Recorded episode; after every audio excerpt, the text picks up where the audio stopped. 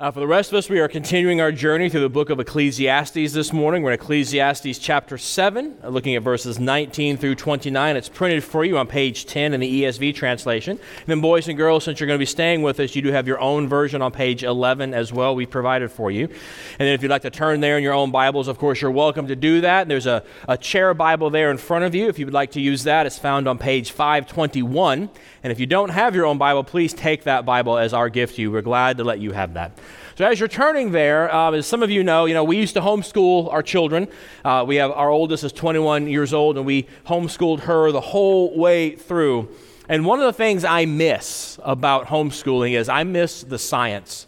We used to dissolve stuff, burn stuff, blow stuff up. We got, uh, we got DNA from a strawberry using regular household chemicals, and it is so easy that it actually made me mad that they didn't discover this molecule until the 1940s. It's like, it's right there. This was so easy to find.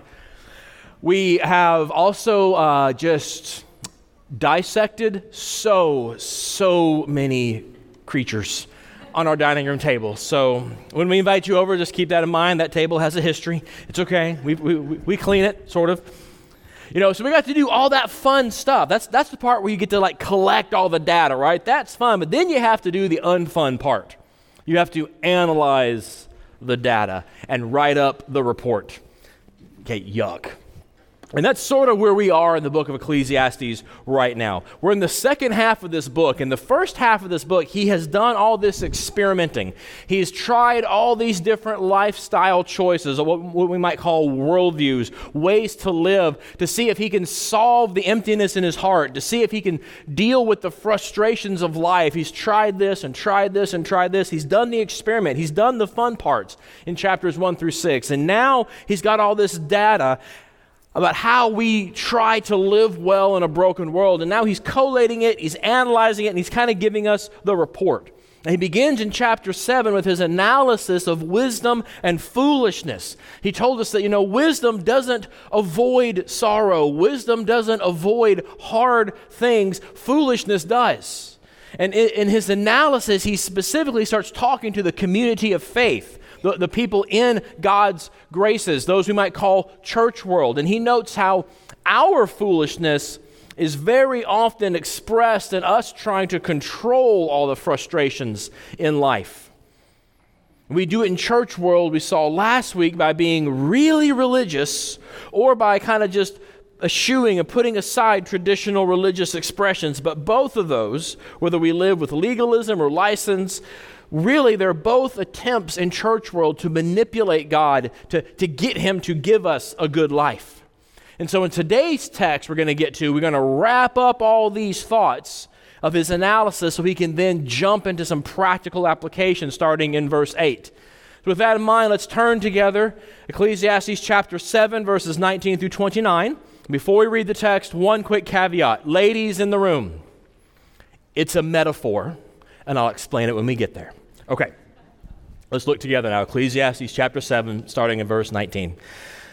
Wisdom gives strength to the wise man more than ten rulers who are in a city. Surely there is not a righteous man on earth who does good and never sins.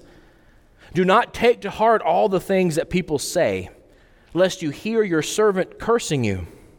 Your heart knows that many times you yourself have cursed others.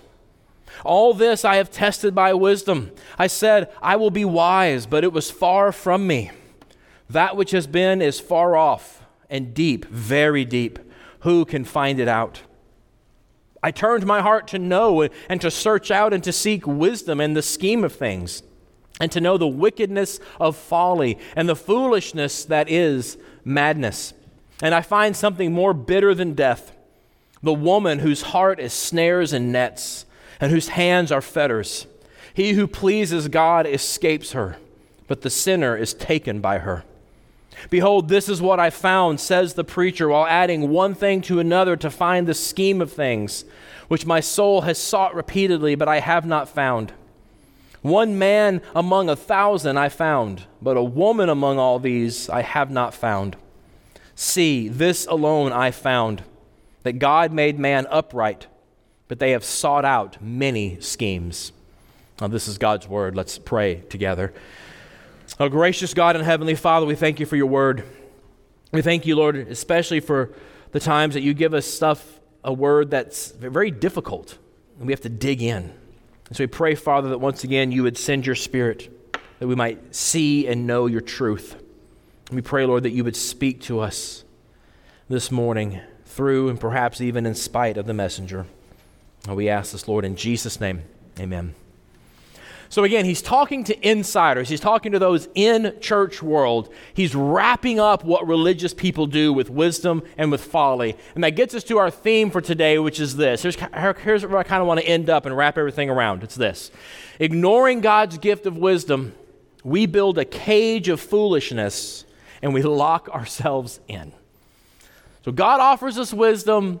We ignore it, we build our own cage of foolishness, and then we jump in and lock the door because we want wisdom's strength, but we seek that wisdom instead of seeking God Himself, and so we end up enslaved by folly. So we'll jump right in, starting here in verse 19 with what doesn't kill you. He starts out right away by saying, Why do you want wisdom? What's important about it? Wisdom in the ancient world is not abstract, it's tangible, it's practical, it's real strength in life. And to get how important this is, in the Hebrew text, it actually starts out here with the wisdom. There's a definite article there referring to that whole passage right before it. Verse 18, especially, where he said, The God-fearers walk in grace instead of trying to manipulate him. That wisdom is what we want. That wisdom from God is substantial. He says, The person who has that wisdom, is blessed more than a city with really good political leadership. Apparently, it's very meaningful to them. I don't get the strength of that metaphor myself. Maybe I've never had political leadership that's that inspiring. I don't know. But for, for them, it's really good, apparently. See, under the sun, we get frustrated at life, but he says wisdom here gives people gravitas, to use a nice fancy word, strength, substance to handle life. And part of that strength, he tells us in verse 20, is self awareness. A wise person knows that they need the strength of verse 19 because they, along with everybody else, are no good, he tells us in verse 20. Back in verse 16, if you remember last week, if you were here, the legalist, the, the religious person, they, he sees himself as wise. But verse 20 reminds us all nope, you're not wise. We are no good down inside. In fact, he says we get a really good example of what we're really like in verse 21 and 22. Let's look together at verse 21 and 22. It says this Do not take to heart all the things that people say, lest you hear your servant cursing you. Your heart knows that many times you yourself have cursed others. He basically says, Look, since we know this is how people are, just let people vent. Don't give your heart over to it. It's an interesting phrase, isn't it? See, one of the ways we try to control life under the sun is we put our hearts into our reputations, which ends up being a bondage. It, it, turns from a fear of God to a fear of people because my reputation, what they say and think about me, is king. You know, it's not surprising to us today, the way our culture is, that identity issues have become the psychological, sociological blight on our society. Once you throw out the Creator, you also throw out the idea of humans being in His image. And without that anchor, it sets us adrift. And we're forced to find ourselves in others' definitions of us. And so we pick a tribe and we live for them and we fear not being defined by them, saying the wrong thing, being canceled by our tribe. And so we don't actually have freedom. We put ourselves in bondage to this identity because we're driftless. We have to have something.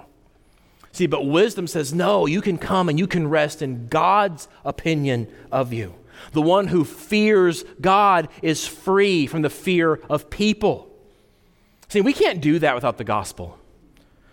Without wisdom's strength, he reminds us right here in this verse we are way too insecure to let such talk stand. We have to defend ourselves, we have to get back at them. But the wisdom from God helps us to move on when we hear others say bad things about us. It helps us to move on. In verse 22, it helps us to recognize that, you know what? We all in the same boat, fishing from the same hole. We all do this to each other. See, in the wisdom of the gospel, says that we were so separated from God because of our sin. And yet we were loved so much that Jesus Christ made a way to bring us together. To recognize that we're that sinful and yet we're that loved. That grace humbles us. It helps us to know in our heart that we are the living proof of verse 20 and verse 22.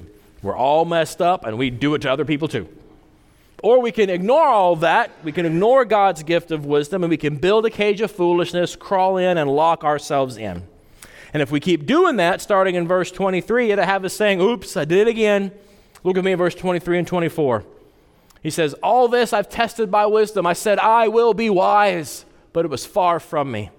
That which has been is far off and deep, very deep. Who can find it? See, like a good church person at this point, he admits, he goes, You know, I know all this.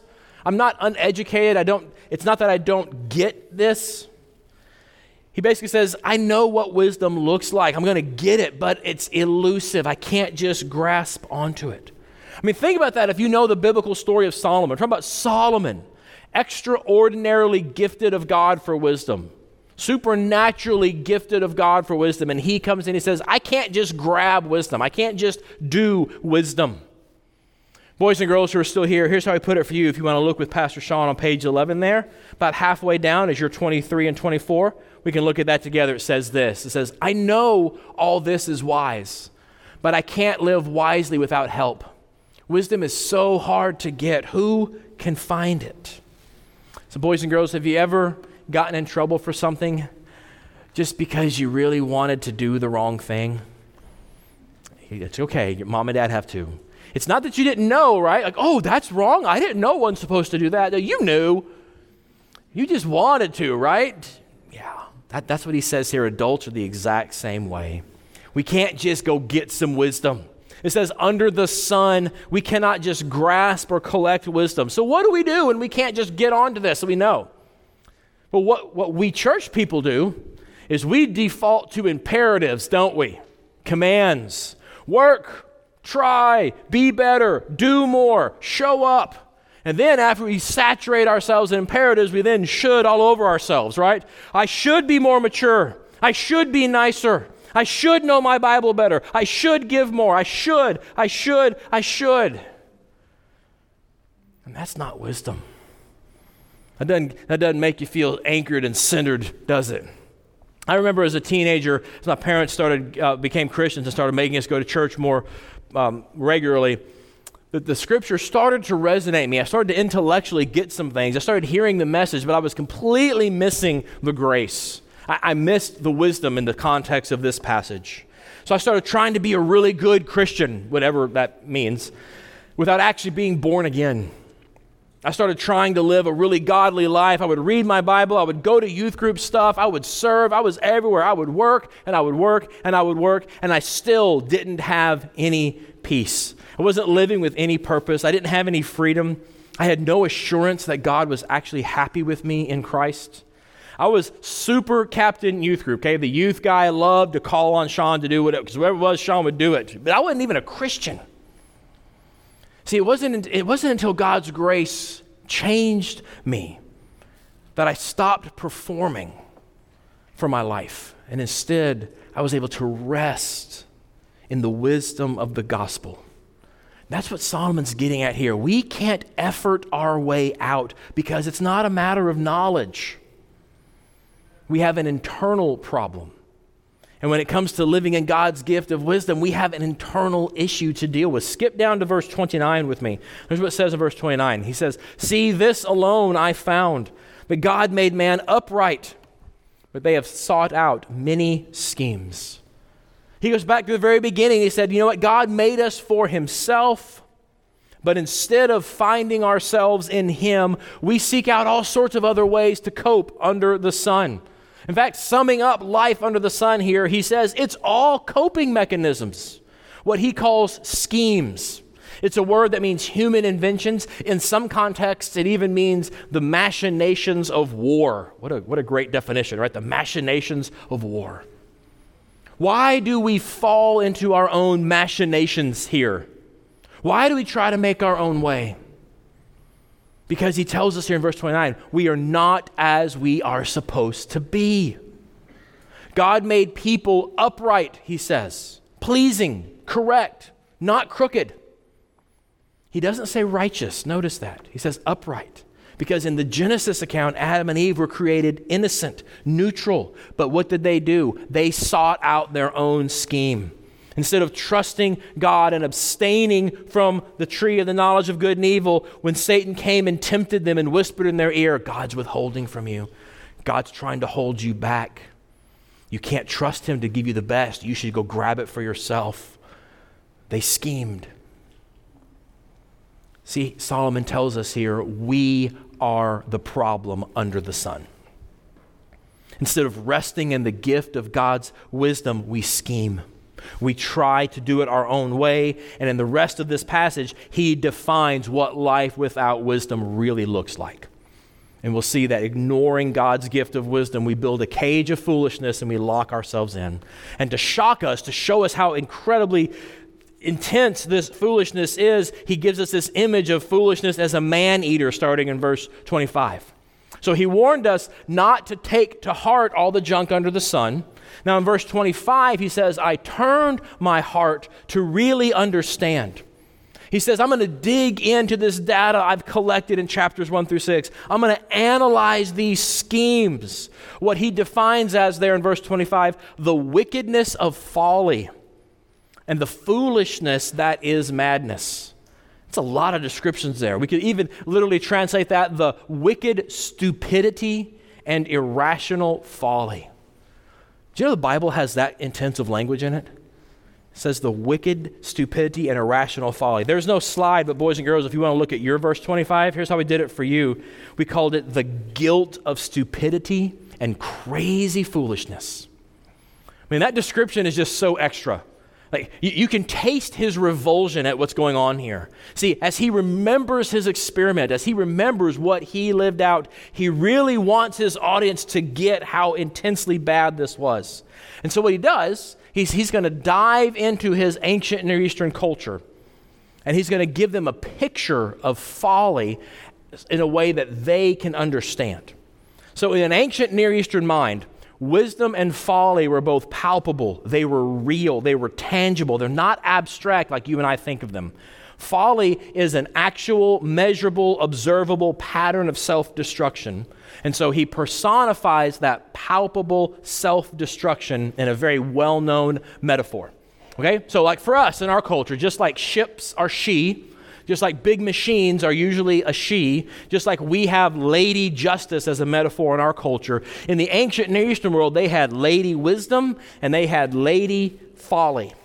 And we see this really clearly in one of Solomon's other books, Proverbs chapter 1, verse 20 through 23. You don't have to turn there, we have it right here for you. Here he is talking about lady wisdom. He says, Wisdom cries aloud in the street. In the markets, she raises her voice. At the head of the noisy street, she cries out. At the entrance of the city gates, she speaks. How long, O simple ones, will you love being simple? How long will scoffers delight in their scoffing and fools hate knowledge? See, he gives this picture of Lady Wisdom as this person who's standing there crying out, Come to me and get wisdom. You who are foolish, come and let me help you. Well known metaphor. Later on in the book of Proverbs, Proverbs chapter 9, we get the other lady starting in Proverbs 9 13. He says this The woman folly is loud, she is seductive and knows nothing. She sits at the door of her house calling to those who pass by, Whoever is simple, let him turn in here. And to him who lacks sense, she says, Stolen water is sweet, and bread eaten in secret is pleasant that he does not know that the dead are there. So you have these strong metaphors in the ancient Near Eastern culture in the Bible lady wisdom, lady folly. And it's standing on those metaphors, uh, those well known metaphors. He then gets to verse 26. Let's look at verse 26 now. He says, I find something more bitter than death. The woman whose heart is snares and nets, and whose hands are fetters. He who pleases God escapes her, but the sinner is taken by her. And we read that, right, and we freak out. Our non Christian friends go, There's that misogyny stuff. I knew it. The woke people are like, Patriarchy, patriarchy. But the original readers, seeing the clear context of wisdom and folly, were like, oh, he's not talking about women or a woman, he's talking about Lady Folly. Now, admittedly, he does not describe her very kindly, does he? He says, Folly is more bitter than death. Folly is an enslaver in her very heart. Folly lives to hunt down with her snares and nets and capture God's people. Her very hands are chains to put God's people in bondage. Folly, he says, is a trap, a prison. When we deny God's wisdom, we become her slave. And it's a bitter, bitter captivity, is what he's saying in verse 26. See, and if you know anything about Solomon, you have to read his description here with a little bit of irony. After all, this is the man who had um, 300 concubines, supposedly which, by the way, a concubine is not a voluntary position. Okay, no, no, no high school girl went to a guidance counselor like, I want to be a concubine when I grow up. Okay, no. Okay, they may not have been hunted down and put in chains, but once they got there, they weren't leaving. It may have been elegant, but it was still bondage. So Solomon does not have the high moral ground here. So we be clear on that. But he wants us, even from that lack of having a moral authority, he wants us to see how bitter folly really is. See, God offers wisdom, and we scorn wisdom for our schemes. That's folly. A fool is one who ignores God, and so folly is living to ignore the God you know is there. He's talking to those in the community of faith where you know, but you don't do or follow because you don't want to. I mean, think about the various sins and temptations that you deal with on a daily basis, Christians in the room in the moment of temptation, whatever it is, it's not like you don't know, right?